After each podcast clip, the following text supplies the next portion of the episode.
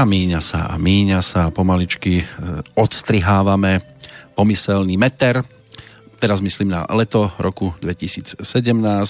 Meteorológovia nám stále ešte slubujú pomerne vysoké teploty, dokonca by to malo ísť aj k 36 ak som si to dobre všimol nedávno. Ale tak či tak e, už e, klope na dvere september, o, na budúci týždeň ho tu máme v celej nádhere a potom už aj povinná školská dochádzka takže začíname opäť meniť svoje zvyky. Už pre niektorých je to aj o brucha bolení, ktoré sa dá tiež rôznym spôsobom vysvetliť. A to brucha bolenie v tejto chvíli môže mať samozrejme aj iné známky. A čiastočne by snáď mohol pomôcť aj pán doktor v úvodzovkách, ktorého by som mohol mať opäť na telefónnej linke, ak sa počujeme. Áno, počujeme sa. Dobrý deň, ja, pán doktor. Mne, mne, mne, už sa párkrát, párkrát stalo, že tým, že ma ľudia počujú rozprávať alebo ma videli v televízore, tak mi volajú, že pán doktor, ja sa vždy smejem ako Anders Košit má takú prí, príhodu, že bol v krčme s chlapom a bol, nemal protézu a on vyťahol z vrecka protézu a vraví, o, oprobujte. On vyskúšal nedobrá, vyťahol druhú, oprobujte, nedobrá. A on ťahal protézy ako, ako čarodejník z vrecka. A 15. zarezala a a, a ja doňho jeden rum, druhý rum, že pán doktor, a on vraví, aký doktor Ander, ja hrobár, takže... No ja len ja dúfam, sa... že vy to nenosíte z kompostu, to, čo tam dávate potom do predajne? Mm, nie, nie, to... To je špecia- špeciálna alchymia, ktorú nemôžem prezradiť. Keby som prezradil, tak stratím svoj veľký kredit, takže nie, nie. Máte ho dosť vysoký, dokonca dnes už aj navýšený si dovolím tvrdiť, lebo pred maličkou chvíľočkou som mal na, tefo- na telefóne e, Kristínu, Áno. Keďže mala v nedelu krásne narodeniny, tak sme si dohodli aspoň telefonický e, vstup a samozrejme vyjadrila sa aj na vašu adresu a, a len to podčiarkla ako jednička, že presne pre ňu je to prínosom pri tom jej životnom rytme, aký musí udržiavať ako koncertujúci umelec, presúvajúci sa na jednotlivé vystúpenia. A mnohí vedia, že speváci to majú po tej stránke komplikované, že zvyčajne sú tie vystúpenia e, vo večerných hodinách a než sa dostanú na hotel alebo domov, v tom lepšom prípade, tak už je dosť pokročilá doba. A aj pred koncertom to nie je dvakrát o tom, že by mali čas na konzumáciu jedla, aj keď ona zase na druhej strane vyzerá, že nepotrebuje nejak extra veľmi pomôcť po tejto stránke, lebo to vyzerá na vonok úžasne, tak asi tam bolo treba niečo nastavovať inak. No keď si zoberiete, že a, aj dneska som do obeda volal s jednou pani, a vysvetlil som, nás, nás by mali v prvej triede základnej školy naučiť, že ako funguje vôbec ľudské telo. Lebo ľudia si stále myslia, a ja sa preto teším, že môžeme už tak dlho rozprávať o jedle, lebo ľudia si stále myslia, že úplne jedno, čo zjem, že veď telo to úplne zvládne, ale ja vždy používam presne také tie extrémne príklady, že dajte facku manželke raz do týždňa a uvidíte, ako bude reagovať, že či sa bude usmievať po týždni alebo po dvoch, keď ju budete takto fackať. A kaž, nám nikto nevysvetlil, že napríklad žalúdku robia niektoré potraviny veľmi dobre, ale niektoré sú extrémne deštrukčné. Napríklad teraz v lete je najdeštrukčnejšia potravina je zmrzlina, lebo je studená, je chemická, je tam tuk, je tam všetko to, čo by tam nemalo byť. A ľudia ju jedia, lebo v lete sa treba schladiť, ale v lete sa dá schladiť napríklad to, čo je výborné, je voda s citrónom alebo jemne, jemne teplý zelený čaj. Arabi nejedia na púšti zmrzlinu, lebo oni keby ju vytiahli, tak im stečie skornútka hneď a ani nestihnú vyplaziť trikrát jazyk. Čiže keď pozrieme v krajinách, kde je obrovská horúčava a pozriete, akým spôsobom si sa tí ľudia ochladzujú, tak pochopíte princíp, že oni chápu princíp tela a vďaka tomu prežívajú. Ale Európan, keď by prišiel na púšť, tak umrie, lebo jeho telo je slabé, či už fyzicky alebo psychicky a nezvládne proste extrémne nejaké stavy. Aj teraz vonku je teplota 36 a ľudia odpadávajú. A si zoberme, že aj teraz v lete je najviac infarktov. Prečo? Lebo srdce je ohnivý orgán. A čo robia, napríklad väčšinou muži jedia veľa mesa, veľa pikantného, ľudia chodia, prečo, prečo chodia ľudia v lete grilovať? A preto, lebo opekanie, vysmážanie, grilovanie posilňuje srdce. Lenže ak grillujete klobásku, ktorá má kopec tukov, tak to srdce a tie cievy upchávate tým, to, že teplná úprava, grilovanie vám energeticky šťastí posilní to srdiečko, ale keby ste si ugrilovali napríklad cuketu, alebo len chlebík opiekli, lebo viete, že máte vysoký krvný tlak, tak si srdce povie, že paráda, teraz ma to posilňuje, ale ľudia povedia, o čom by bolo, keby som si nemohol dať klobásku alebo niečo dobré meskové, lenže to je a, obrovská nerovnováha v rámci tela a či už v práci, ale aj doma, ľudia sa snažia robiť všetko preto, aby tie veci fungovali, aby boli v rovnováhe aby tam nevznikali nejaké veľké extrémy. A presne choroba v tele znamená, že jedna z energií, čiže buď yin, to je tá energia chladu, alebo energia yang, čiže energia tepla, sa začne v tele zvyšovať. A my aj keď sme mali teraz dovolenku v Chorvátsku, a keď tam bolo teplota, že okolo obeda možno tam bolo 40 a vravím, stavím sa s vami, že sa tu nenájde jeden človek, ktorý sa posadí o 12. na slnko a bude tam schopný sedieť do 6. večera a bez toho, že by ste sa napili alebo pohli odtiaľ. To slnko by vás spálilo a takisto ja som ľuďom vysvetlil a pozrite sa, toto sa presne deje v tele, keď jete veľa mesa, veľa chleba, veľa solíte. Takže takí ľudia a ako ich zistíte? Stačí, keď si nastúpite do autobusu, teraz v lete, keď je takto horúco, tak tých ľudí, aké tam stoja, tak sa z nich leje pot. To znamená, im je extrémne teplo. Prečo? Lebo vo vnútri je vysoká teplota a keď sa z yang, yang s yangom číta, tak je proste extrémne prehrievanie a preto aj ľudia a hlavne muži, lebo väčšinou ženy nie sú také, že mesové, chlebové, a že extrémne solia. Samozrejme pár takých žien je, ale preto muži zomierajú o 10-15 rokov skôr ako ženy, lebo keď máte vyššiu teplotu vo vnútri tela, tak dochádza k rýchlejším procesom, všetky bunky rýchlejšie pracujú, rýchlejšie nastáva opotrebenie, rýchlejšie starnutie a preto rýchlejšie prichádza aj smrť.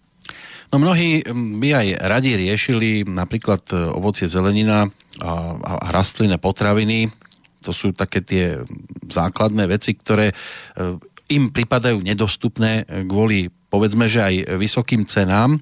Ja o tom teraz hovorím z toho dôvodu, že jednak nemusia byť všetci klobáskoví, ale tí, ktorí chcú po tejto stránke fungovať, tak e, sa snažia aj aktivizovať, lebo teraz som sa tak dopátral k jednej petícii, neviem nakoľko vy ste naklonení e, týmto smerom, že petícia za zníženie DPH na ovocie a zeleninu mala by byť ešte stále aktuálna, lebo sú tu podpisy aj z, v podstate zo včerajška pod tou petíciou, ktorú je možné nájsť na internete na stránke vegánskehody.sk. Tí, ktorí by sa chceli k tomu pripojiť, tak sa môžu dozvedieť aj viac. Tam sú hlavne dva body do zoznamu potravín so zníženou sadzbou DPH vo výške 10% by boli radi, keby boli zaradené ovocie, zelenina, huby, obilniny, strukoviny, orechy a ostatné potraviny čisto rastlinného pôvodu, teda neobsahujúce žiadne živočíšne výrobky. A bod 2 zo zoznamu potravín so zníženou sadzbou DPH treba odobrať všetky potraviny živočíšneho pôvodu, konkrétne všetky druhy mesa, mesových výrobkov, mlieka a mliečných výrobkov. Treba povedať, že sa o to starajú teda vegáni, ktorí sú tak nastavení ako sú, ale z vášho pohľadu takáto petícia, myslíte si, že má svoj význam? Určite má. A samozrejme, tí meskoví a takí tí, čo papajú mesko, syry, ktoré sa začnú búriť a začnú, že aké je to nespravodlivé, prečo by mali tí obilon, obilovo zrúti platiť menšiu daň a oni väčšiu za to, že sa rozhodli niektorí nie je z meso, ale je to správny názor. Prečo? Lebo si zoberte, že ja už si presne nepamätám tie čísla, ale na jedno kilo mesa, keď chcete napríklad kilo mesa hovedziny, tak miniete xx násobné množstvo vody a xx násobne sa znečistí príroda, kým získate kilo mesa a keď zoberete kilo mesa a kilo obilniny, máte obrovské rozdiely, čo sa týka znečistenia prostredia, a čo sa týka spotreby vody a spotreby proste jedla na to, aby ste vytvorili v rámci toho kilo mesa. Čiže tam tá daň by mohla byť kľudne aj 5 krát väčšia z môjho pohľadu. Prečo? Lebo ľudia vďaka tomu, že nie sú zdraví, tak uh, uh, zanášajú prírodu a vytvárajú uh, zlé vzťahy medzi ľuďmi, lebo si zoberte nikdy človek, ktorý je vegan, sa nebije v bare a väčšinou sú to ľudia, ktorí majú veľa agresivity a veľa agresivity máte len z mesa. To znamená, ľudia, ktorí jedia ve- veľa živočišných bielkovín, tak sú agresívnejší, sú nervóznejší, majú slabší výkon, proste všade sa to odráža a tí ľudia by si mali za to zaplatiť, keď sú takí, že sa chcú ničiť a deštruovať. Potom samozrejme takých ľudí je ďaleko viacej v nemocniciach. Niekto povie, že to nie je pravda, ale zoberme si, že ja keby som teraz zobral svoju zdravotnú kartu, manželkinu zdravotnú kartu, terinu zdravotnú kartu, tak my u doktora sme neboli x rokov, naša dcera má zdrav, 12 rokov a ona tam má len zdravotný záznam tak, že dobre, potrebovala do tábora pečiatku, tak manželka išla za doktorkou bez céry, ona jej to opečiatkovala, zaplatila 5 eur, alebo koľko sa platí za potvrdenie. Čiže dcera má 12 rokov a ona nebrala žiadne lieky a nič z tohto. A ja mám x kamarátov, ktorí sa takto stravujú a ich deti neberú lieky, nechodia po doktoroch, a, uh, učia sa dobre, sú v pohode, rodina je ves, vysmiatá, veselá, takže tam sa obrovský veľa peňazí šetrí. Len nedávno manželka si pozrela, že je, jej rodičia koľko peňazí zaplatili, lebo oni sú z dôchod, e, v dôchodku a berú nejaké lieky, lebo majú cukrovku a ešte niečo. A, pozerala sa, tak e, poisťovňa zaplatila za jedného z nich 2000 eur e, za rok. A keď sa pozrela na nás, že koľko poisťovňa zaplatila, nulu, tak si zoberme, že keby sme zobrali tisíc alebo milión ľudí krát 2000 eur, koľko, koľko obrovských, aké obrovské množstvo peňazí sa ušetrí, ako by mohli vyzerať naše nemocnice, ako by mohla vyzerať naša celá krajina, keby ľudia začali byť múdri a začali by papať to, čo je správne a nie to, čo ich deštruuje. Takže preto ja sa teším, že stále sú takéto aktivity, že sa vytvárajú nové a nové kroky, aby sa zmenil ten pohľad na to stravovanie, lebo tí bežní ľudia si povedia, čo, aj tak na niečo musíte umrieť, ale keď mi tu sedia ľudia, ktorí majú rakovinu a slzy v očiach a spýtam sa, a prečo ste nemenili jedálniček? Veď viete, že meso, cukor, mlieko vás zabíjalo. No tak viete, ja som si nemyslel, lebo keď som to zjedol, tak nič som tak necítil, no a zrazu náhle sa objavilo. Ale to nie je náhle, tie signály vždy prichádzajú skôr.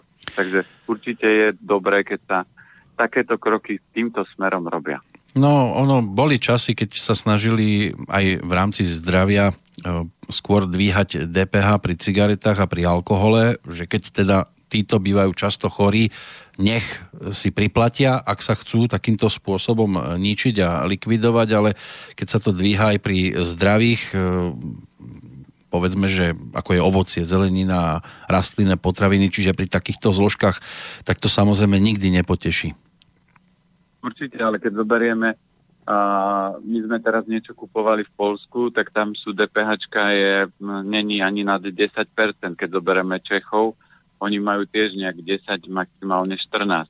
My máme 20% DPH na potraviny, čo je divočina a keď zoberieme, štát nemá peniaze, lebo prečo? Lebo páni z NDR alebo súdruzi tam hore s nimi robia tak, ako robia a pritom v podstate oni sú zamestnanci naši. Keby sme mali firmu, ktorú riadia takíto ľudia, ako sú dneska v, v politike a naši politici, tak tie, tá firma dávno skrachuje.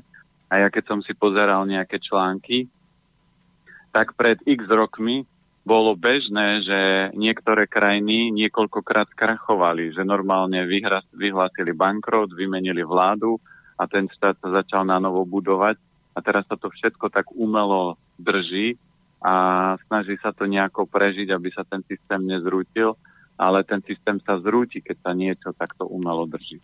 Ono to vyzerá, že to e, so zdravou stravou nemá nič spoločné, ale človeku aj viac chutí, keď je e, v lepšej spoločnosti, keď tá spoločnosť napreduje, keď e, ho nezamestnávajú kapustné hlavy iným spôsobom, než tie, ktoré má nakrajané na tanieri lebo inak, no. inak mu to nie je dvakrát pochutí ani to zdravé, čo má na tanieri. Určite, ale tí ľudia, ktorí sú hore, oni si neuvedomujú aj jednu vec. Ukážte mi politika, ktorý by pek, dožil peknou, peknou smrťou, že by zomrel napríklad na starobu. To bolo možno x politikov tam roky dozadu, kedy tá politika nebola taká, aká je dneska. Ale zoberme si, že ja by som politikom nechcel byť ani za miliardu eur. Prečo? Lebo keď robíte zlé veci, keď máte všetky nejaké uh, škvrny, ktoré sú vidieť a dneska tá doba je rýchla.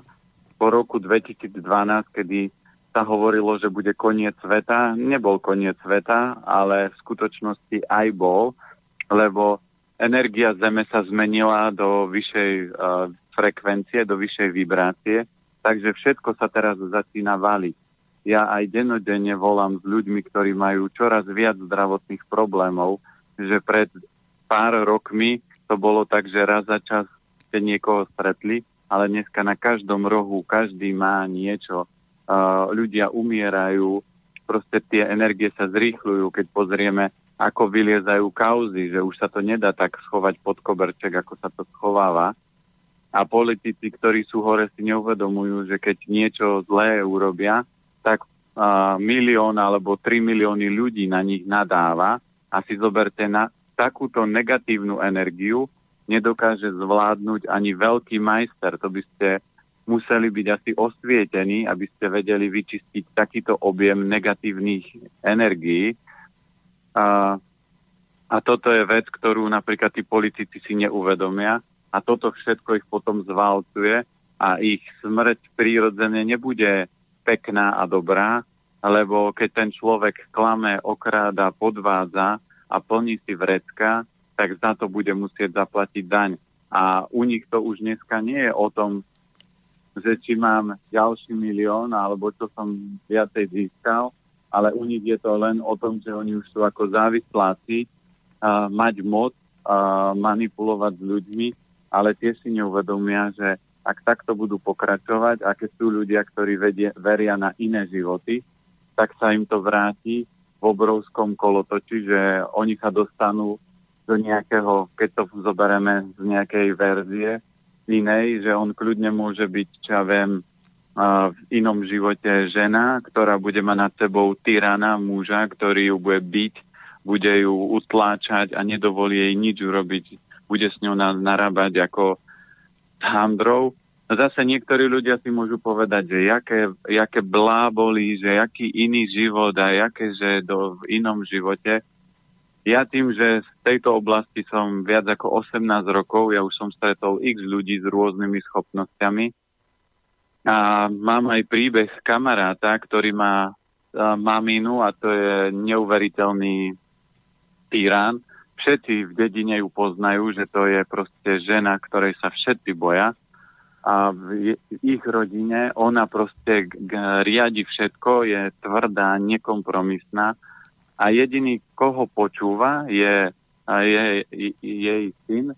A ten čokoľvek povie, mama sklopí uši a on to nechápal, že prečo jeho mama je na ňo taká dobrá, on čokoľvek keď vyvedie, tak ona ho vždy povie, jej, nevadí, že ty si môj synáčik a že úplne ako keby sa premenila a stretol raz pána, ktorý mal schopnosti, že mal dar jasnozrivosti a videl do, do iných životov.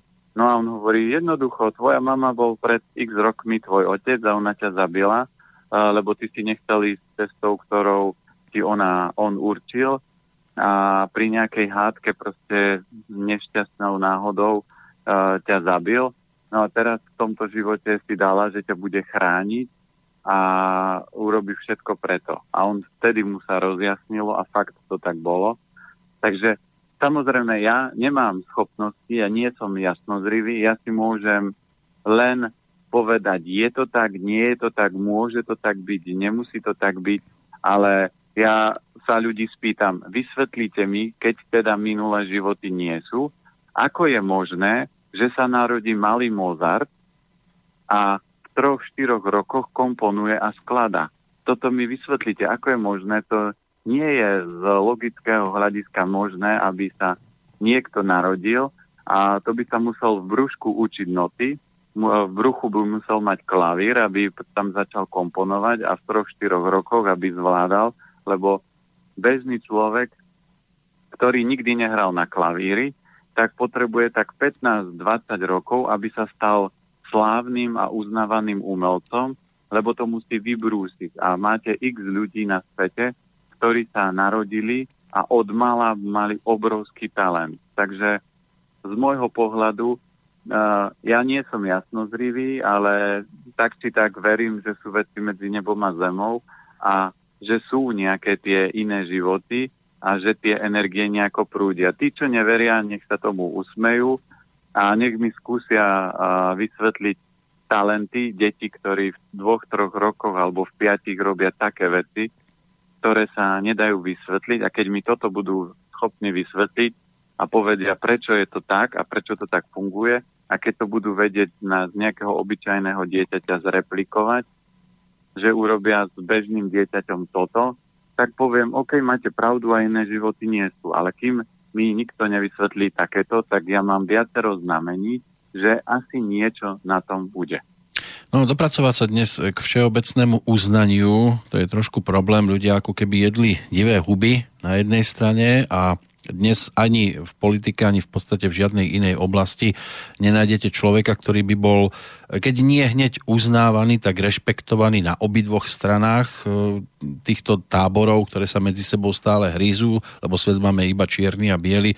Nie je to také farebné, ako by sme si mnohí želali, aj napriek dúhovým vlajkám.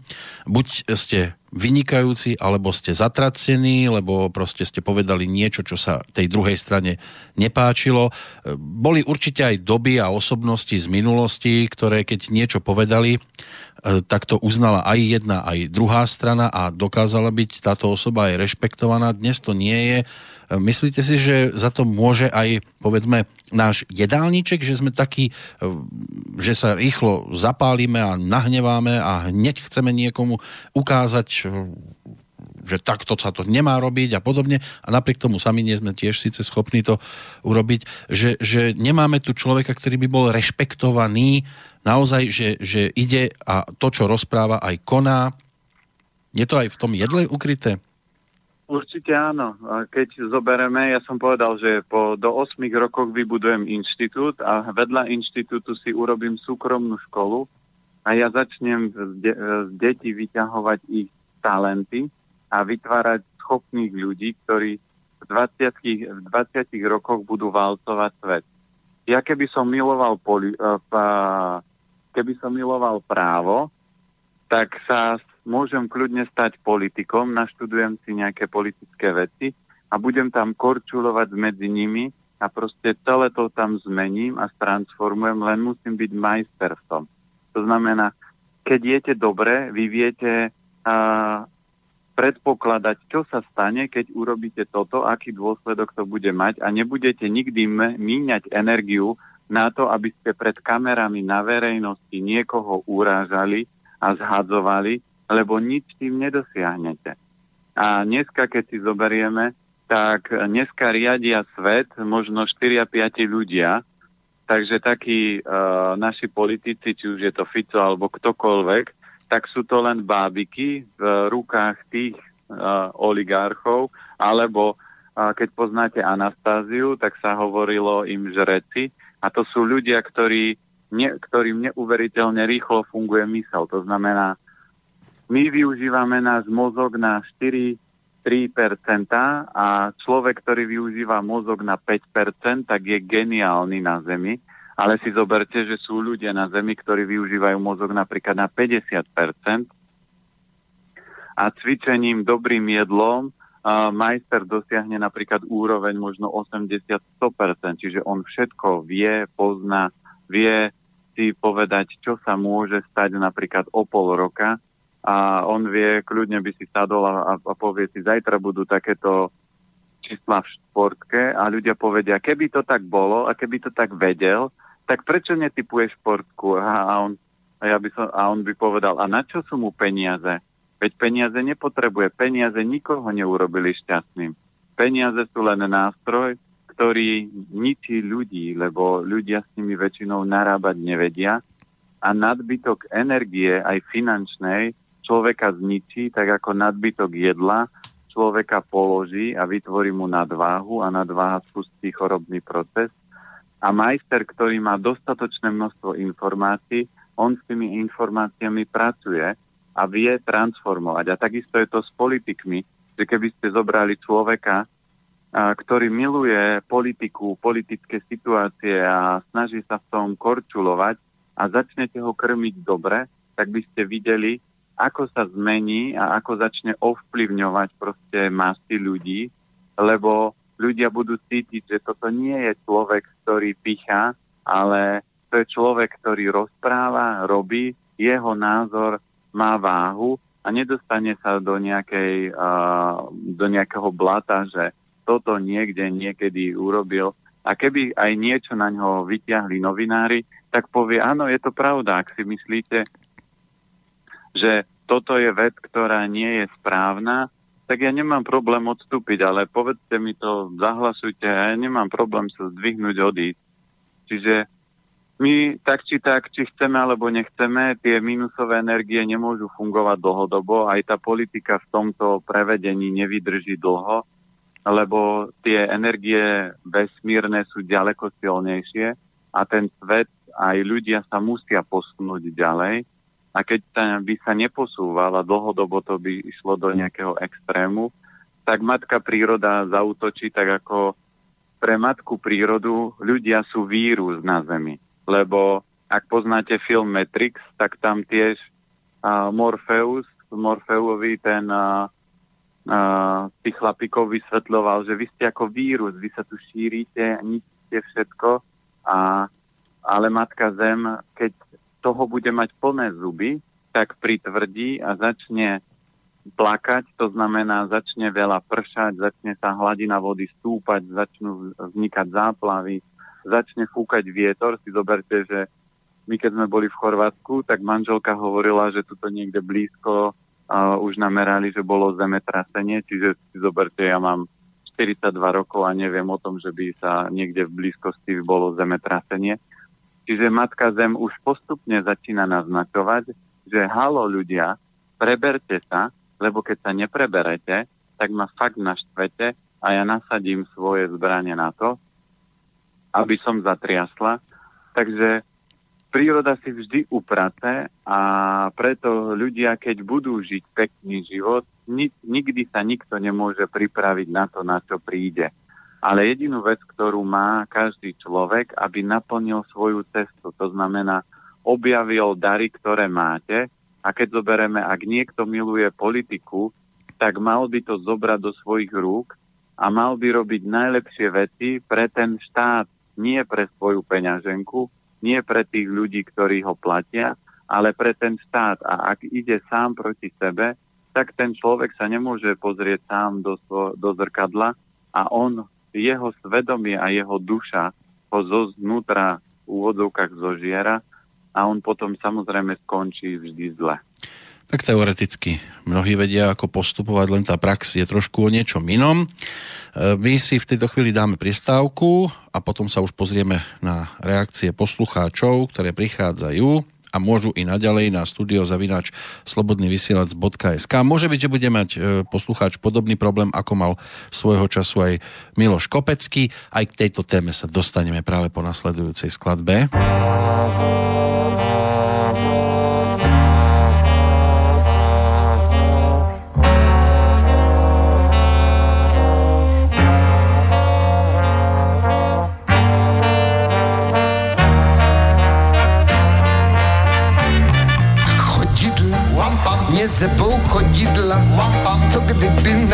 šla uampa, nemohl bych stát.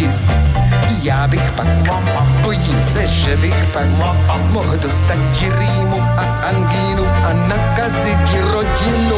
Mikroby, netěsí mikroby, plotí jen choroby, z mikrobů bude hrůza. Zima je mi z pomyšlení, že by se mi nastydla cho, cho, chodidla. aspirin, protein i piperazin. Leki lekarzem zdwerzy wirazim Lekarzy zaważy leki do idla.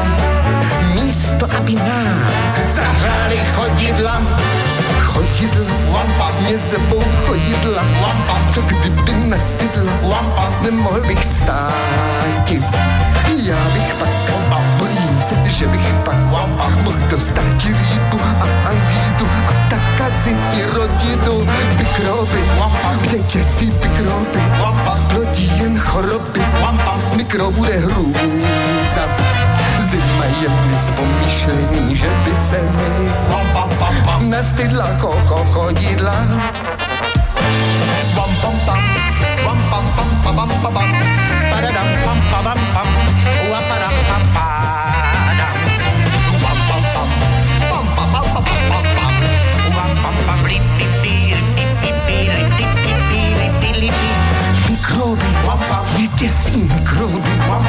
plodí jen choroby, z mikro bude hrůza.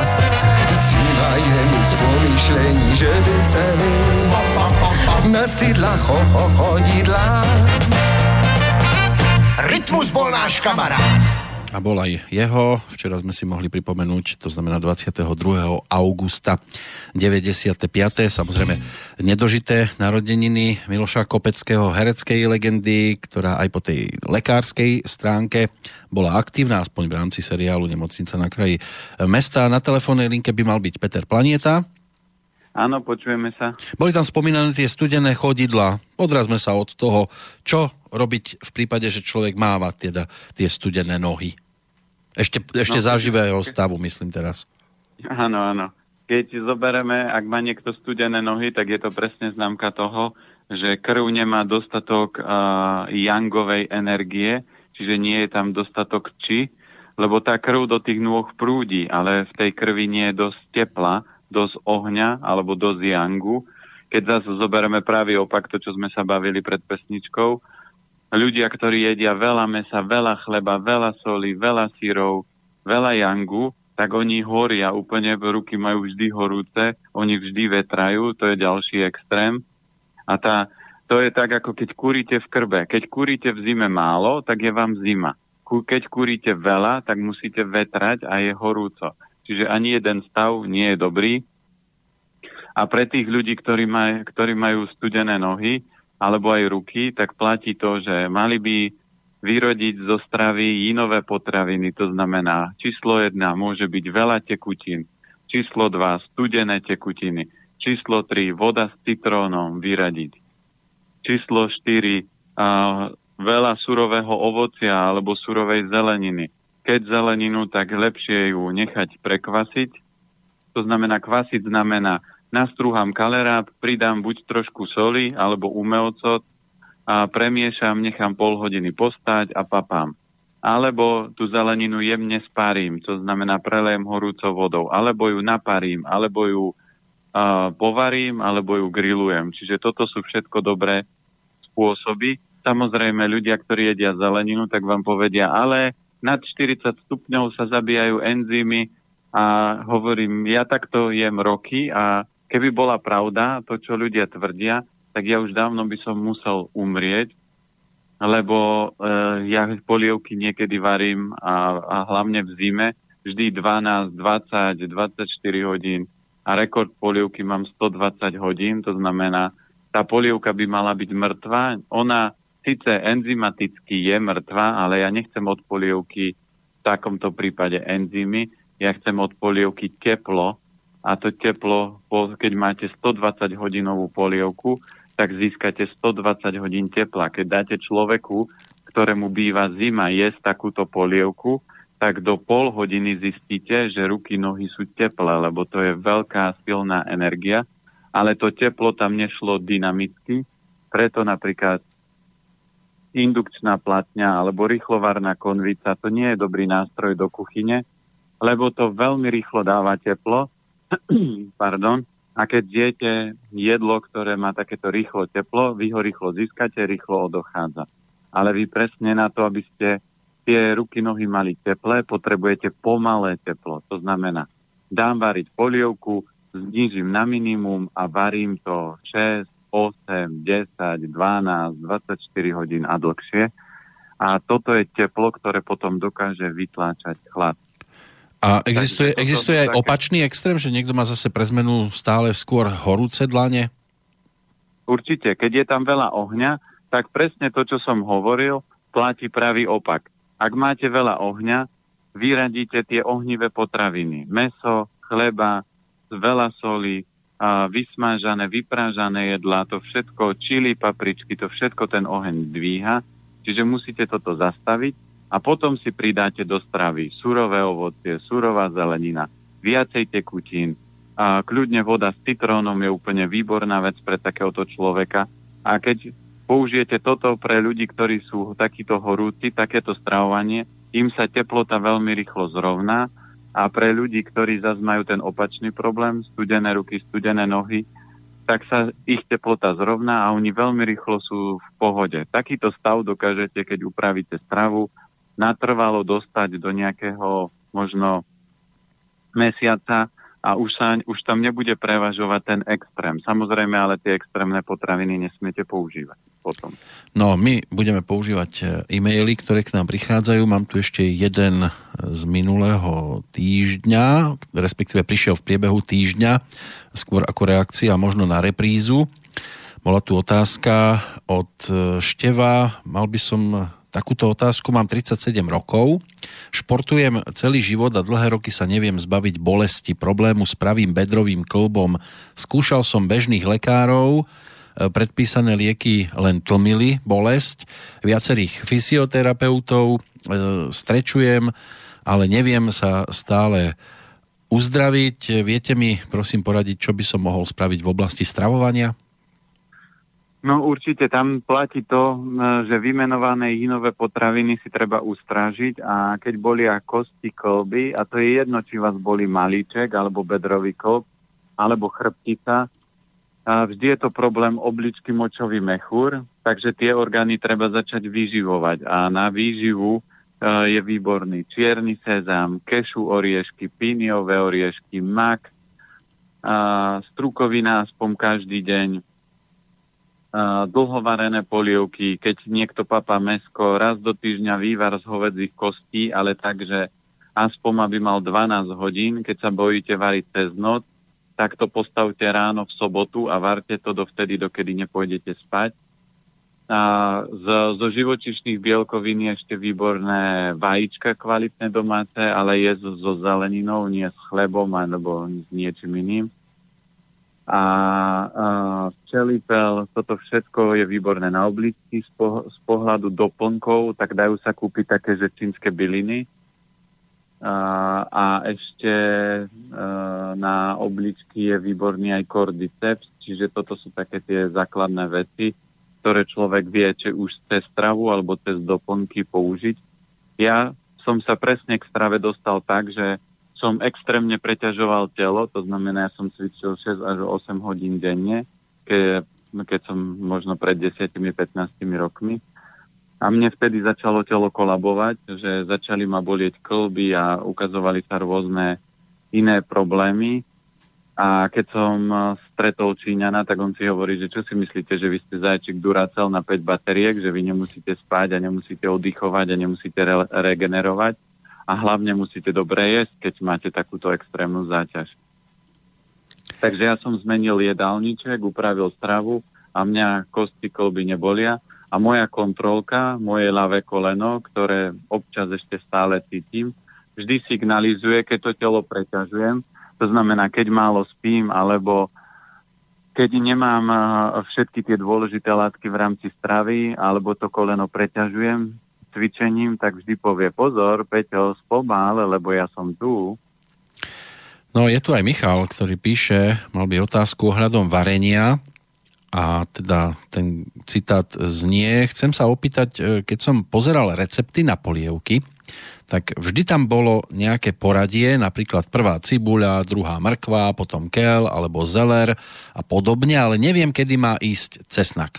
Ale v čom mám zmetok je, že niekedy ide zelenina do studenej vody a tiež riasy a niekedy už do vriacej. A tiež aj pri varení kaší ráno som videl, že niekedy vločky či krupicu dávame do vriacej a inokedy už do studenej vody. Aký je v tom rozdiel a prečo je to raz tak a raz inak? No, za, výborná otázka. Táto o, o, odpoveď na túto otázku je jednoduchá. To znamená, v lete vždy to dávame a, do horúcej vody. Prečo? Lebo v lete je vonku teplo a keď dáte, čo ja viem, zeleninu do horúcej vody, tak ona rýchlo príjme teplo, vy keď ju zjete, tak vám ho rýchlo odovzdá a neprehrieva vás. Lenže v zime potrebujete to dávať do studenej vody, a postupne sa tá voda prehrieva, čiže aj tá zelenina, aj tie potraviny, ktoré sú v, tej, v tom vývare, postupne príjmajú teplo a vy keď ho zjete, tak vám ho postupne odovzdáva. Toto je taký základný e, rozdiel v tom, že ako sa varí letná polievka a ako sa varí zimná polievka. To znamená, tento postup je v tomto špecifický. E, čo sa týka a, toho poradia? A čo sa týka poradia, tak vždy do polievky sa dávajú platí základné zeleniny, ako je cibula, cesnak, por, tie idú ako prvé. A potom sa dáva koreňová zelenina, to znamená máme mrkva, petržlen, zeler, a, a neviem ešte, aké sú koreňové, teraz ma nenapadá. No a potom ide plodová zelenina, ako je brokolica, karfiol, a po prípade kalera, tekvica, a všetko takéto nadzemné, čo rastie. Čiže väčšinou je to energeticky potom usporiadané. A preto, keď aj dávate do polievky a chcete mať takú harmonickú polievku, tak dám napríklad cibulu, mrkvu, uh, petržlen a po prípade hokajdo alebo brokolicu a, alebo karfiol. A vždy do tej polievky používate 3, maximálne 4 druhy zelenín. Nesnažte sa, keď chcete urobiť dobrú polievku, urobiť to, že narovem do toho hrnca všetku zeleninu, čo mám doma, lebo to je komplikované varenie a čím komplikovanejšie budete variť, čím viac druhov zelenín v tej polievke bude, tým náročnejšie to bude na rozloženie a preto, keď budete variť polievku napríklad z dvoch alebo z troch ingrediencií, to znamená zo zelenín, tak tá polievka bude jednoduchá, jednoducho strávená pre telo a ušetríte si možno 50% energie na trávenie a tú energiu potom môžete využívať na cvičenie, na premýšľanie, na tvorenie, na radovanie, na ozdravovanie, na všetky iné ďalšie procesy. Dobre, ale viem, že teda v akom poradí to mám tam dávať, iba ten časový rozostup. Možno niekomu nemusí byť jasný, že či to mám hneď po minúte tam dať ďalšiu časť, to, tu platí to, že napríklad keď idete, viem, že idem robiť polievku, mám cibulu, mrkvu a napríklad a Hokkaido, tak nakrájate si tie zeleniny a nehádžete tie zeleniny do jednej misky a z tej jednej misky to takto nasypete do hrnca, ale nakrájam cibulku, a dám do jednej misky. Keď to chcem urobiť, dá sa to aj v takomto tempe urobiť. Že nakrájam cibulku, potom mrkvu a potom Hokkaido. A teraz zoberiem tú misku, mám je to teraz letná polievka, tak zoberem do horúcej vody, nasypem cibulu, zoberem misku s mrkvou, nasypem mrkvu a zoberem misku s hokajdou, nasypem hokajdo. Takto sa to dá, ale nemôžete to zmiešať v jednom a nasypať, lebo tá polievka bude energeticky už inak fungovať. Len som myslel, že koľko si mám spraviť prestávku medzi tým sypaním z tých misiek to je, kým to zoberete do ruky. A tu je len najdôležitejšie, aby sa to v tomto poradí do, tej, do toho hrnca hm. dávalo. Hm. A keď si dáte tak, že môžete to robiť aj tak, že nakrájam cibulu, hodím, krájam mrkvu, hodím, krájam tekvicu, hodím. A aj takto sa to dá robiť, ale kľudne to môžete aj v prvej verzii. Už keď to takto urobíte, tá polievka bude mať energeticky iný dopad na organizmus, ako keď ju zamiešate, že na, nakrájam cibulu, mrkvu, hokajdo v jednej miske a teraz to tam celé nasypem. Hm. Bude mať iný efekt. A ešte, no. keď už sa bavíme o krájaní zeleniny, ak aj na tie postupy zabudnete, tak aj na stránke elementy zdravia sú postupy, ako presne variť strukoviny, ako variť e, polievku, zeleniny, čiže všetko tam je popísané. Ale ešte jeden veľmi dôležitý detail pri krájaní. Ak chcete e, vidieť celok, tak do polievky mrkvu nekrájajte, ale hoďte ju tam celú. A keď chcete vidieť detaily, tak mrkvu nakrájate úplne na malinké kúsky, alebo ju môžete nastrúhať a keď to zjete, tak potom presne toto získate. Ja si tiež pamätám a veľa z vás si pamätáte, že keď ste jedli nejaký vývar hovedzi, tak bežne v polievke plávala celá mrkva, celá cibula a my sme si to na tanieri kúskovali. Čiže ak viete, že čo ja viem, som šéf firmy a teraz chcem sa pozrieť na svoju firmu ako na celok, no tak budem jesť poliev, e, zeleninu z polievky ako celú, že si dám na tanier mrkvu. Tam, keď si už nasekáte, tak není problém, lebo ju zjete od končeka až po druhý koniec, tú mrkvu zjete celú. Kdežto keď to nakrájate a hodíte do polievky a máte tam 4-5 mrkiev, tak sa vám nestane, že tú celú mrkvu z tej polievky zjete, lebo možno jednu časť mrkvy dostane manželka, druhé dieťa a tretiu časť vy. Takže tá energia tej mrkvy sa rozdeli. Ale keď chcete vidieť detaily, tak je dobre potom tú mrkvu nakrájať úplne na malé prty, malé kusky a takto môžete potom takúto drobnú zeleninu v polievke jesť a budete schopní vidieť napríklad detaily, ktoré možno v živote nevidíte alebo vám vo firme niečo nefunguje a nie ste schopní to vidieť, tak takto krajaním zeleniny si to môžete zjednodušiť. Uh-huh. No ja aj bez krajania zeleniny vidím detail nasledujúceho mailu, ale to je zase samozrejme o niečom úplne inom. Napísala nám... Áno, ale keď je niekto majster a to je, keď niekto umí, tak nemusí riešiť takéto detaily. No, ale Božena nám napísala tiež celkom zaujímavú otázku a možno tiež budete počuť poprvýkrát e, túto informáciu, lebo jej kamarátka povedala, že e, strava by mala byť e, upravená podľa jej krvnej skupiny.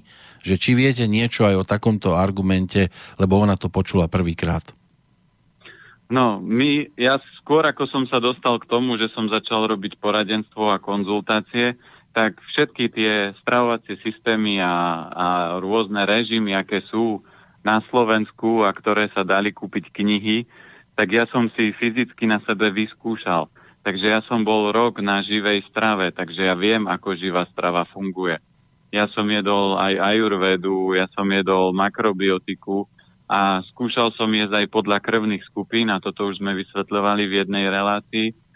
Krvné skupiny a každý zo systémov má svoju nejakú hĺbku a má svoju podstatu, ale niektoré systémy sú mladé a neskúsené. Preto, keď sa chcete liečiť stravou, sú iba tri systémy, ktoré fungujú a dá sa liečiť stravou a to je makrobiotika, ajurveda a čínska medicína. Toto sú zatiaľ iba tri overené systémy, ktoré fungujú ako liečenie stravou. Vegánstvo, nie vegánstvo, ale vitariánstvo, to znamená, alebo raw strava, živé stravovanie nefunguje ako liečebná forma, že by ste to mohli jesť roky. Toto tak funguje, keď máte nejakú vážnu chorobu. Môžete si urobiť nejakú kúru 2-3 mesiace, ale ak by ste jedli dlhodobo, tak vás to rozbije. Prečo? Lebo tam je veľa jinovej energie. Tam chýba yang. A choroba aj smrť e, nastáva vtedy, e, choroba začína vtedy, keď sa začne prevažovať buď jinová alebo yangová energia a smrť nastáva vtedy, keď sa yin od yangu oddeli alebo yang od yinu oddeli. To znamená, preto chlapi veľmi rýchlo zomierajú, lebo ten yang má veľmi rýchlu stúpajúcu energiu a odtrhne sa od inu a toho inu je tam málo. No a keď sa vrátime ku krvným skupinám, tak krvné skupiny sú čajový odvar v rámci nejakej výživy. Je to len nejaký malý výcud z nejakého celku, lebo krv vám nikdy nezabezpečí to, že z krvi nemôžete zistiť, v akom stave nám vám napríklad funguje pečeň alebo slezina alebo iný orgán. Krv samozrejme všetky orgány ovplyvňuje, ale ja už som tu mal spustu klientov, ktorí povedali, ja mám všetky krvné hodnoty dobre, ja sa necítim dobre, a doktor povedal, že to je v hlave, že mám jesť na to lieky, lebo že to je psychického charakteru. A ja som tej pani povedal, pani, to nie je psychického charakteru. Vy máte vyčerpané obličky alebo máte slabú slezinu a preto sa cítite tak, ako sa cítite. No a krvné skupiny, prečo nemôžu fungovať? Máte tu jednoduchú logiku a vždy zapájajte do toho logiku, to znamená hlavu. Skúste popremýšľať o tom, po prípade to predcítiť No a keď si pozriete knihu Stravovanie podľa krvných skupín, tak tam máte tabulky, ktorá krvná skupina čo môže. Ja som AB, AB+, to znamená, uh, ja by som nemal napríklad jesť sezamový slnečnicový olej. A keď pozriete, 90% ľudí na Zemi sú iné krvné skupiny ako nulka. Nulky nie je najviac na Zemi, ale keď to zoberieme, že hypoteticky, že dobre, 20% ľudí je nulka krvná skupina a iba nulka krvná skupina môže všetky oleje a ostatné krvné skupiny ako B, AB, môžu iba olivový olej a ak by to bola pravda, že krvné skupiny fungujú, tak olivy rastú na celom svete. Lebo v podstate Slováci by umreli, lebo olivový olej kým sa nedovážal a kým neboli otvorené hranice a EÚ, tak olivového oleja na Slovensku bolo veľmi málo. A tým pádom by všetci Slováci museli byť chorí, okrem nuliek, ktoré by boli zdravé, lebo ABčka, Bčka, Ačka, tie krvné skupiny by boli chore, lebo oni by príjmali slnečnicový olej alebo repkový olej, ale ten nie je vhodný pre tieto krvné skupiny.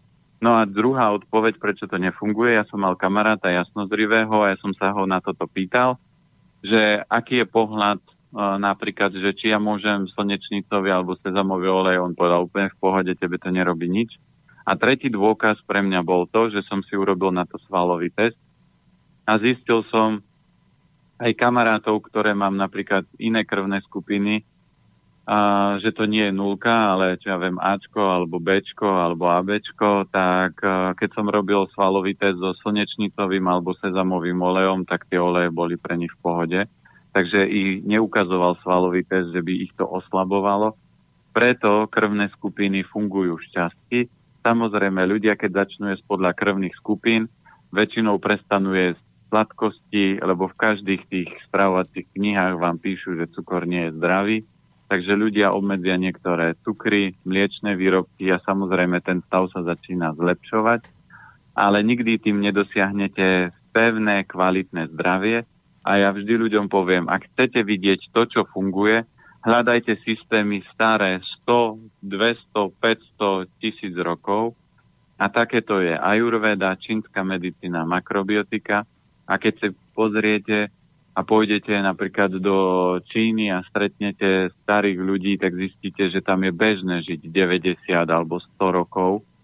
Ale u nás my máme problém, keď len zoberieme Slovensko, tak si zoberte, že dneska je problém na Slovensku sa dožiť 70 Dobre, keď už máte 80 už ste niekto, ale 80 rokov vám do 120 chýba ešte 40 rokov. Ja mám 42, to znamená, to je jedna tretina života a ľudia jednu tretinu zomrú, o jednu tretinu zomrú skôr, lebo jedia nesprávnym spôsobom a žijú samozrejme nesprávnym spôsobom. No niektorí sa radi pozerajú do minulosti, ale iní skôr využívajú súčasné tzv. výdobytky modernej techniky. Cornelia píše, lebo by sa chcela opýtať, aký máte názor na aplikácie v mobile, ktoré odsledujú denný príjem potravín, pitný režim, pohybové aktivity, hmotnosť, napríklad tie kalorické tabulky a tak ďalej? No, je to výdobytka dnešnej doby, ale je to veľká hlúposť, lebo taký, ja už asi 5 rokov počúvam ľudí, že ja mám v telefóne krokomer a viete, koľko krokov ja nachodím a ja vravím, uh, tak ako sa vy teraz smejete, tak váš lymfatický systém so srdcom sa v bruchu smejú a proste sa chytajú za brucho, povedia, on nie je normálny, on si myslí, že keď urobí 7 tisíc krokov, že posilní srdce. A chôdza je dobrá, ale Keď chcete posilniť srdcovo systém, musíte to srdce rozpumpovať, to srdce musí začať byť, tá krv musí prúdiť. Ja vždy používam príklad, to máte ako keď máte v garáži Porsche a budete sa na ňom voziť 60-80, to je chôdza. Keď sedíte v Porsche, ja mám Passata, a keď idem na Passatovi 120, minule sme išli s manželkou z Oravy a hovorím, pozri sa, keď idem 120 na, na aute, tak to vyzerá ako keby som išiel 70, že to vôbec nie je žiadna rýchlosť. Čiže aj to auto na to, aby fungovalo, aby bolo živé, potrebuje, aby sa duplo na plyn a prefúkli sa trubky. A lymfatický systém človeka, lymfa odvádza splodiny z metabolizmu, a kráčaním sa lymfa hýbe málo. Vždy preto myslíte, že keď chcete a má niečo fungovať, tak uh, pohyb, dynamický pohyb je ako horský potok. Keď sa uh, ten horský potok je vždy silný, dravý a on strhne čokoľvek. Potom, keď ten potok začne sa znižovať, a to je chôdza, tak to je rieka. A riek, do rieky máte Pozrite sa do rieky a už tam vidíte plávať hociaký odpad, všetky smeti. Tá rieka nemá takú silu, aby to strhla, aby bola čistá.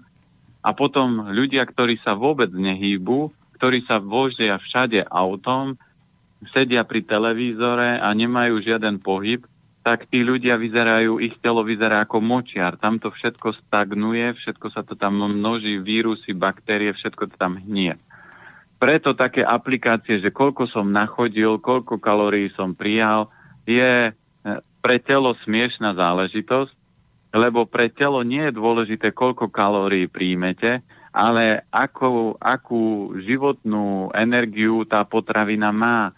Je úplne jedno, že si dáte steak, ale keď ten steak je z komerčného mesa, ktoré je plné hormónov, toxických látok, tak pre telo je úplne nepodstatná kalorická hodnota toho.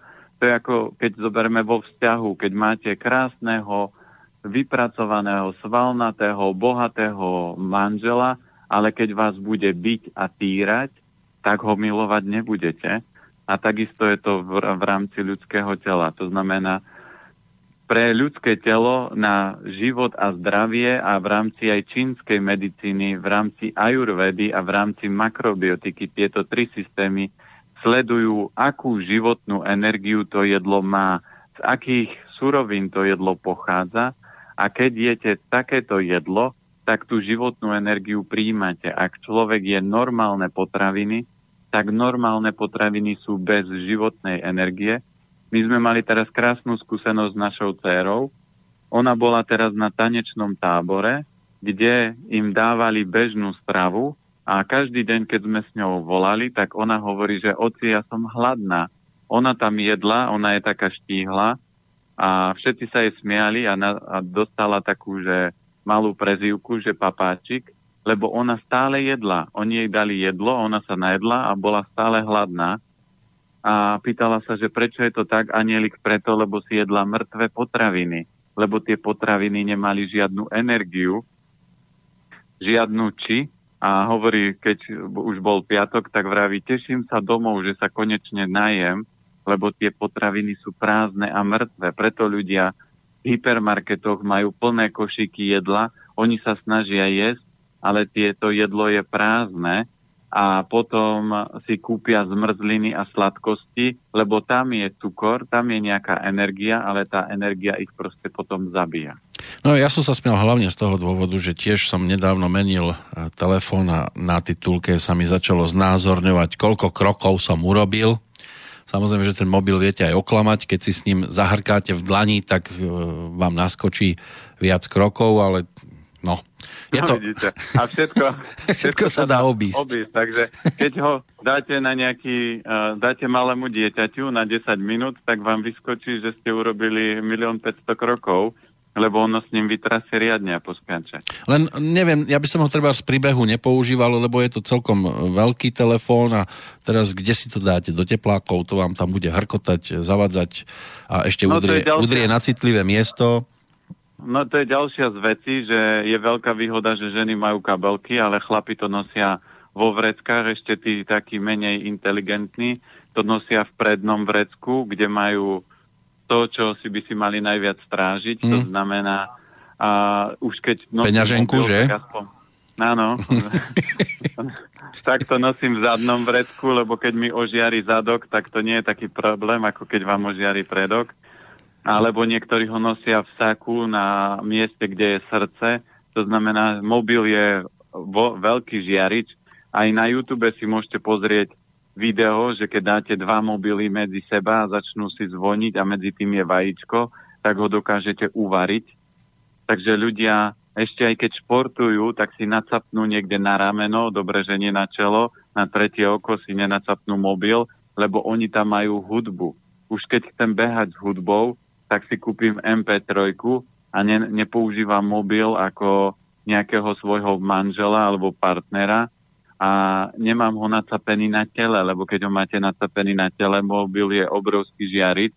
A teraz za ďalších pár rokov budete vidieť presne choroby mozgu, ako začnú ľudia degenerovať, lebo to žiarenie ako mikrovlnka, už dneska sa o tom veľmi veľa hovorí a čoraz menej ľudí používa mikrovlnku, lebo zistili, aké je to negatívny spôsob prípravy a zohrievania potravy. Takisto za pár rokov sa ukáže, čo mobil spôsobuje a aj ja mám mobil, aj my spolu voláme, ale ja mám mobil aspoň dvomi odrušovačami odrušený, aby keď už telefonujem, aby keď už na mňa vplýva žiarenie, aby jeho efekt bol čo najmenší.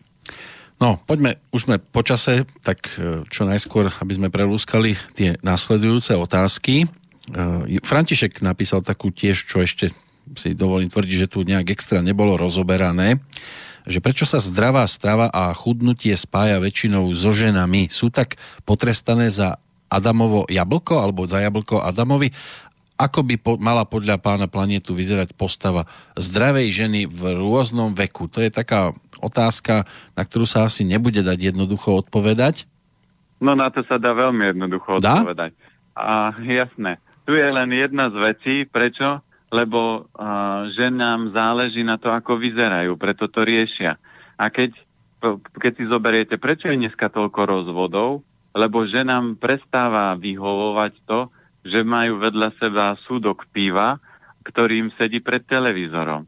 To znamená, chlapi to vôbec neriešia, lenže keď si pozriete a prejdite sa po meste, tak uvidíte väčšinou kombináciu, že vyzerá nejaká pekná, elegantná pani, v nejakých rokoch a vedľa seba nejaký pán vyzerá väčšinou ako jej otec. Mne už sa párkrát stalo, že som zle odhadol situáciu a keď prišiel pár, tak hovorím, že to je váš otec že je nie, to je môj partner, vrem. Fíha, ešte šťastie, že ma nepočul. Tak má rada starších to... mužov, nie?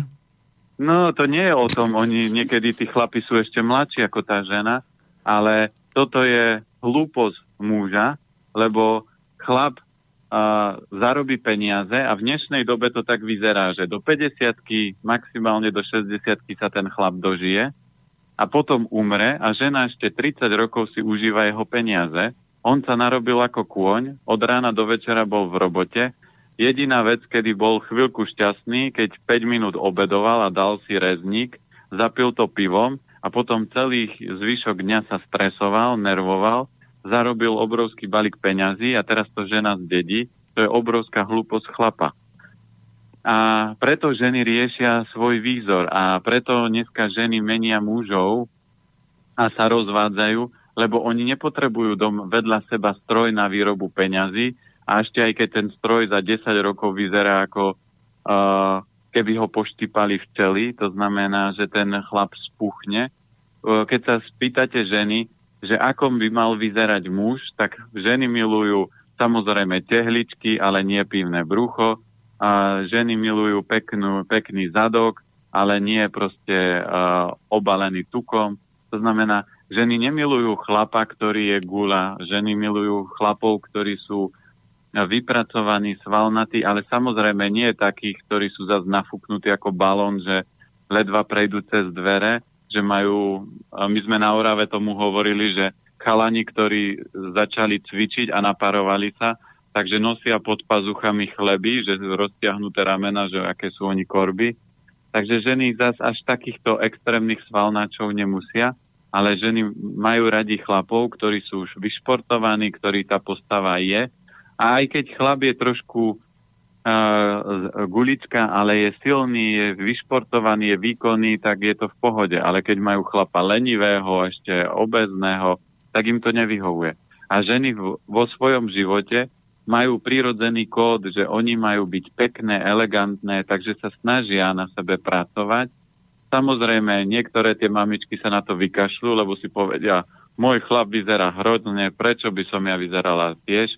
A potom vidíte dô, dôchodcov, ako idú dve guličky vedľa seba a teraz krútite hlavou. A toto bol pre mňa vždy motív, že pre mňa je úplne jedno. Ja ľuďom hovorím, že ja môžem dneska zomrieť, lebo ja prežívam pekný život. A to, čo robím, robím presne preto, že keď budem na dôchodku, samozrejme, hore musia dovoliť, aby ja som žil dlho, lebo to nie je vo vašich niekedy rukách, Takže ak ja budem mať dovolené, že môžem žiť 120 rokov, tak 120 rokov budem žiť, ale ja mám, už teraz som to vypustil, že ja keď budem mať 60 rokov, tak začnem prednášku tým, že urobím salto dopredu a poviem, myslíte si, že zdravá strava nefunguje, tak poďme sa o tom porozprávať. Si zoberme, že dneska 40-ročný človek sa nedokáže dotknúť špičiek, nedokáže si zaviazať šnúrky, musí si dať nohu na druhý schodík, lebo by sa nezohol, lebo mu brucho zavadzia. A toto nie je správne. A aj my, keď sme boli teraz v Chorvátsku, a ja keď som videl tú obezitu, ako začína valcovať, že dostávame sa do stavu Ameriky, že ľudia sa začínajú prejedať, prejedať, prejedať a necvičiť, tak začínajú sa gulatieť, gulatieť a nabieha čoraz viacej chorôb. Tak ja som si väčšinou všimol Američanky v tom rómskom etniku. Neviem, či ste to tiež vypozorovali, že keď boli ešte mladučké tie dievčatá, tie ciganky, tak krásne štíhlučké, ale potom neskôr v tom e, pokročilejšom veku stretnete skôr takú guľatú. No áno, lebo oni prejdú do, no, do modelu maminky, to znamená, začne prať, žehliť, variť, upratovať a jediný možný spôsob, ako, aký čas žena pre seba má, že začne uh, večer si otvoriť čipsy a pochrumka, takže to má možno jedinú voľnú chvíľku pre seba. Takže ako môže to telo držať v rovnováhe, keď nemá čas na seba si ísť zacvičiť? To je bežné, že ja keď sa spýtam že na konzultácii, ktoré majú deti, že koľko času do týždňa máte pre seba? Žiadny. A koľko času do týždňa má manžel? No, no ten je buď v robote, alebo s kamarátmi, alebo niekde. Ja vravím, no tak ja v takomto vzťahu by som určite nefungoval. Upratte si doma. Ale oni zvyčajne hovoria, že však majú toho pohybu dosť. Okolo detí, okolo šporáku, okolo práčky. Áno, ale to je presne ten problém, že toto nie je pohyb, toto je práca. A práca sa nedá zameniť so športom šport je to, alebo pohyb je to, keď sa prezlečiete a idete behať. A keď idete na prechádzku, tak musí byť rýchla prechádzka. Musíte sa spotiť, zadýchať a byť mokrý, keď prídete domov. Nie, že si zoberete na prechádzku ratlíka, ktorého nosíte v kabelke a poviete, my sme so psíkom boli na prechádzke. Na, pohyb ano, ano, ľuďom ano. Na, na prednáške vysvetľujem, že kúpite si Dobermana, alebo vlčiaka, alebo ešte nejakého takého behacieho psa, uviazate ho na vodítko a pustíte pred neho mačku a, a bežíte za psom. A to je pohyb. Všetko ostatné je nepohyb. E, Janka píše, keď už sme pri tých štihlých, e, že si viackrát všimla, že chudé ženy majú horšiu pleť ako tie pri sebe. Že čím to môže byť? No prečo? Lebo samozrejme, keď ste keď ten organizmus staroba je o stiahovaní, o jangovaní a vysušovaní. No a tie uh, ženy, ktoré majú 2-3 kilka naviac, tak oni toho tuku majú viac, tak tú pleť premastujú, ale moja manželka je kozmetička, takže ona vždy vysvetľuje, že o pokožku sa treba starať. Ona sa sama nebude len tak regenerovať, takže keď je žena štíhlejšia, tak treba, aby uh, používala prirodzené buď oleje, výborne sezamový olej a natierala celé telo. Ja už som videl napríklad ženy, nejaké aj osobnosti slávne, ktoré prišli a tvár mali úplne krásnu, dokonalú, napichanú botoxom, že ledva rozprávala, že proste mimika tváre bola úplne betónová. Ale keď mi podala ruku a videl som tú hroznú staren, stareckú ruku, a to je presne to, že keď chcete dokonalé zdravie, tak musia všetky bunky dostávať výplatu, prémie a všetky bunky sa starať. A potom vaša tvár a vaše telo vyzerá mlado. Ak sa staráte len o tvár, že kupujete drahé krémy, tak vašu hlavu viete v nejakom, alebo tvár držať, tú pokožku tváre v nejakom leveli, ale všetko ostatné, nohy, ruky, pokožka, hrudník, všetko vám extrémne rýchlo bude starnúť. A to telo vždy nájde spôsob, ako vás zabrzdiť. Je tu od Paliho ešte reakcia na, tie, na to DPH z úvodu. Rád by som pridal do vášho uvedomelého rozprávania informáciu, že napríklad vo Švajčiarsku majú DPH na potraviny 2,3% a na ostatné veci 7,6, takže Švajčiarsko má niekto na Slovensku. To je reakcia z tých e-mailov, ktoré tu mám. Zuzana by prosila o radu pre starého otca, má opuchnuté prsty na ľavej ruke a ľavé koleno. Má už 85 rokov, nevie, či je to reuma, vraví, že prstami sa mu ťažko hýbe a niekedy v nich neudrží ani predmety. No, všetky kosti kolby, to, čo, čo sme spomínali, sú určite obličky, takže keď je to uh, muž, tak určite v tomto prípade prestať papať meso, lebo zoberme si, že v takomto veku on bielkoviny nepotrebuje. On nepotrebuje budovať, aby jeho telo bolo väčšie a svalnatejšie.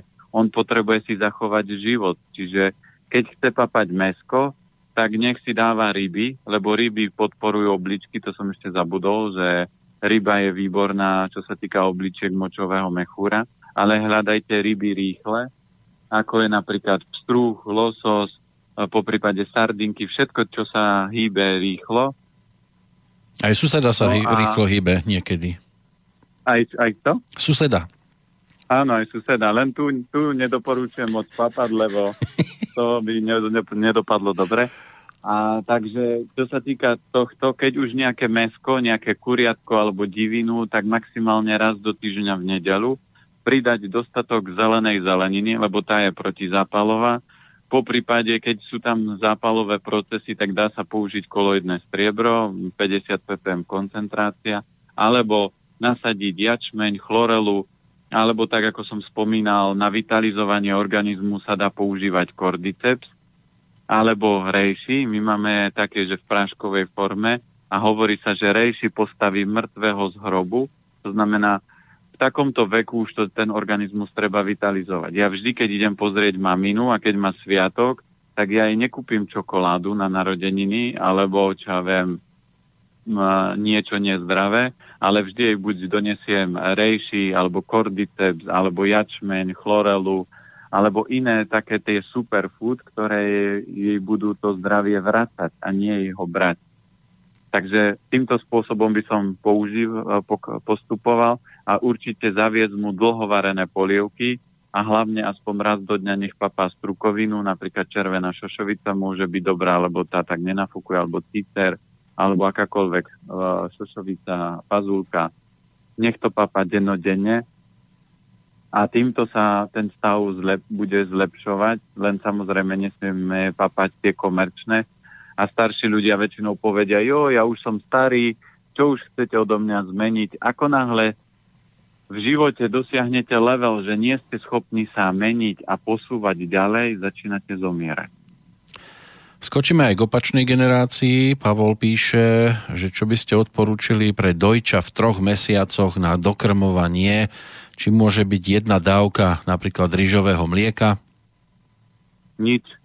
To znamená, a my sme, to je to, čo ja už dneska môžem rozprávať, my máme dceru, ktorá má 12 rokov. Manželka ju 1,5 roka plne kojila. To znamená, ani v lete, keď boli takéto horúčavy, tak jej nedávala ani čajík, ani vodu. Doktorka vám bude tvrdiť, že už by ste mali po šiestich mesiacoch niečo začať dávať, prikrmovať. Ak chcete mať múdre, inteligentné dieťa, tak nech sa manželka snaží plne 1,5 roka kojiť, ale to znamená, že ona musí jesť ako kráľovna. To znamená nie porcie veľké, gigantické, ale porcie, ktoré sú plné životnej energie, plné minerálov, to znamená dostatočná forma orechov, semien, a pozor len na biely sezam, skôr keď tak používať čierny, kľudne pel, vajíčka, ryby, proste keď bude manželka kvalitne papať, nepotrebuje dieťaťu nič dávať. A ja vždy hovorím, to je riadna absurdita, čo tie mamičky sú schopné robiť, lebo vy ohrejete dieťaťu mrkvičku s jablčkom alebo niečo, začnete ho krmiť a ono vám to pľuje po celej kuchyni, vy ho doň ho tlačíte, ono to pľuje, veď to dieťa vám hovorí, že pozri, to mi nechutí, na čo mi to dávaš, ja chcem mlieko. A tá mama doň horve, tá samozrejme dieťa si povie, že neumriem, no tak to asi musím začať jesť a toto je základ toho, kedy sa začne rozlaďovať to bábo, lebo ak by ste chceli vedieť, čo presne tomu dieťaťu dávať, že keď už ho idete prikrmovať, tak začať vyberať potraviny podľa toho, ktorý element má najslabší. Čiže aj na stránke my máme elementy zdravia je aplikácia, kde sa dá vyplniť len keď sa vám narodí dieťa, zadáte datum čas narodenia, problémy rodičov a človek potom dostane informáciu, že aké slabé orgány to dieťa má a ktorým smerom to smerovať, ale zistíte aj, aký je element, ako sa bude správať. Čiže pri narodení, aj keď sa naša dcera narodila, my sme si urobili rozbor, pozreli sme jej silné, jej slabé stránky a na základe toho vieme, čo jej presne dáme papať, aby ona bola zdravá. A najväčšia chyba je myslieť si, že po šiestich mesiacoch treba dieťa, aby začalo papať. Vždy kontrolku v rámci stravy budete mať jednoduchú. Dieťa, keď ho nakojíte, tak tie 2-3 hodinky by malo vydržať. Ak vám o hodinu plače, tak to znamená, že nemáte, e, kvalita vášho mlieka začína klesať a mali by ste sa vrátiť k e, dobrému stravovaniu. Ak vidíte, že papáte dobre a nestačí, tak dá sa to ešte zosilniť tým, že tam pridáte kvalitné orechy semena alebo jačmen zrejší, to všetko vie ešte to telo zvitalizovať a podoplňať potrebné dôležité zložky. Ale to zvládla naša, moja manželka a zvládli to ešte nejakí iní kamaráti, tak to dokáže zvládnuť každá žena, ale budete mať o to ľahšiu prácu, lebo dieťa bude múdrejšie, bude sa ľahšie učiť, lebo zoberte si, že teraz sa vyvíja mozoček toho dieťaťa, vyvíja sa trávenie a keď materské mlieko, ktoré žena vytvára, je úplne dokonalé mlieko pre to dieťa s potrebnými zložkami bežnej strave, ktorému rodičia začnú dávať, tak nenájdete tie dôležité látky a tomu dieťaťu niečo bude chýbať, takže sa začne už od napríklad niekto od troch mesiacov, niekto od pol roka už začne blokovať vývoj toho dieťaťa. No, ďalší smer určil Michal e-mailom. Chcel by som sa opýtať, či za studená lisovaný konopný olej je vhodný aj do teplej kuchyne, napríklad keď chcem osmažiť na oleji tofu sír? Dálo by sa použiť, ale ja skôr používam na teplú kuchyňu, sa používajú sezamový, slnečnicový alebo kvalitný repkový olej a v lete môžete aj olivový, ale takýto, že konopný, tekvitový, lanový, ja skôr používam tak, že mám napríklad urobené cestoviny, mám nastruhané tofu a polejem to tým konopným alebo tekvicovým olejom si testoviny. Čiže skôr tie oleje by som takto používať. Ale dá sa, keď aj na konopnom opražíte, určite na lanovom to nerobte. Tekvicovi by som tiež moc na takéto. Konopný je tak na hrane, ten sa ešte dá.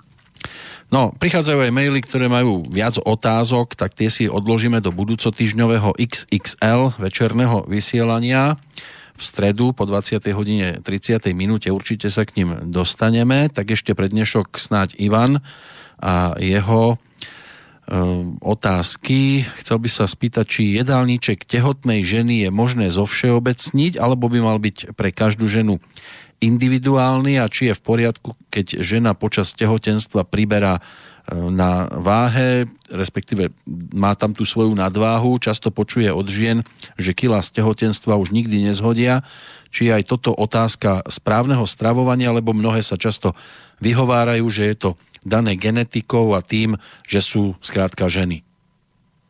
to vôbec zas, takéto všeobecné tvrdenia sú hlúposti. To znamená, uh, moja manželka presne počas uh, tehotenstva aj po narodení dieťaťa schudla do váhy, ktorú mala ako 14-ročná a odtedy si ju drží, takže je to individuálne. To tehotenstvo je neuveriteľne individuálne pre každú ženu. A aj keby žena akokoľvek na počas tehotenstva pribrala, tak proste tento stav sa dá upraviť behom dvoch, troch mesiacov do rovnováhy. Aj teraz, včera som mal jednu klientku, ktorá uh, chodí sa k nám stravovať do Živa Foodu vo Fresh Markete a povedala, že ona odvtedy už ako upravila stravu schudla uh, 12 alebo 15 kg a prírodzenou cestou, bez toho, že by nejak extrémne cvičila, že by to silila a cíti sa super. Kamarátky sa jej pýtajú, že čo ona robí a ona len začala som lepšie papať. To znamená vždy príjem, výdaj, keď dáte do rovnováhy, keď do tela privediete kvalitné, silné, vitálne, živé potraviny, tak oni vám v tom organizme urobia poriadok a ja ešte nepoznám niekoho, kto by povedal, že počúva, ja som o, taký o, tučný, obezný z ríže naturál. Ja jem rížu naturál, pozri, ako priberám. To sa nestane. Lebo tie, orgán, tie potraviny majú prírodzenú schopnosť, že oni vedia že to telo môže pribrať na životnej energie, ale nikdy nie v balastoch, vo váhe, lebo tie potraviny, každá potravina by mala schopnosť vyživovať a čistiť. A tie zdravé to majú. Normálne potraviny majú schopnosť len privádzať živiny, ale nemajú schopnosť čistiť, preto ľudia získajú nadváhu a obezitu. No život je plný paradoxov, som to aj spomenul pred chvíľočkou, že jediné XXL, ktoré vám môže pristať, je to naše večerné vysielanie. Pán Planeta, dúfam, bude súhlasiť. No jasné. Ale keď zoberieme, ak sa niekto narodí v rodine, kde všetci sú, uh, na, kde všetci majú nadvahu, ja už vidím aj, videl som niektoré deti, že fakt, keď rodičia obidvaja majú po 120 kg a splodia dieťa, tak to dieťa už od malička má nadváhu a v tomto prípade už aj tie kosti sú väčšie, už všetko je väčšie. Takže samozrejme niekto povie, že s tým už nič nemôže urobiť. Môže. On môže byť pekný, vypracovaný, svalnatý, ale nikdy nedosiahne rovinu, že bude štíhly ako napríklad a, ako prútik. Ale on keď to zmení, tak jeho deti už potom sa môžu narodiť štíhle, pekné, elegantné ale vždy musí byť niekto v rodine, ktorý sa postaví a zlomí tú gene, zlomí ten genetický uh, uh, deštrukčný kód, ktorý tam je. A takisto je to aj v rámci karmy, že vždy sa niekto musí v rámci tej rodiny zobudiť, postaviť a zmeniť cestu tej rodiny toho pokolenia predtým, ktoré proste či už mali obličkové problémy alebo iné problémy, vždy no niekto musí ako keby toto zlomiť. Keď nie, tak sa to len zhoršuje. Len ano. zhoršuje. A začať sa môže kedykoľvek, ak nie dnes, tak aj o ten ďalší týždeň, keď sa budeme počuť, zrejme iba počuť, že? O týždeň vo večernom čase? A, áno, už začne september, takže už začneme fungovať v normálne full nie prázdninovom režime, ale pracovnom, takže už vás prídem pozrieť. Ešte sa budeme počuť ale v auguste, takže dovtedy sa opatrujte. Pozdravujeme do Bratislavy.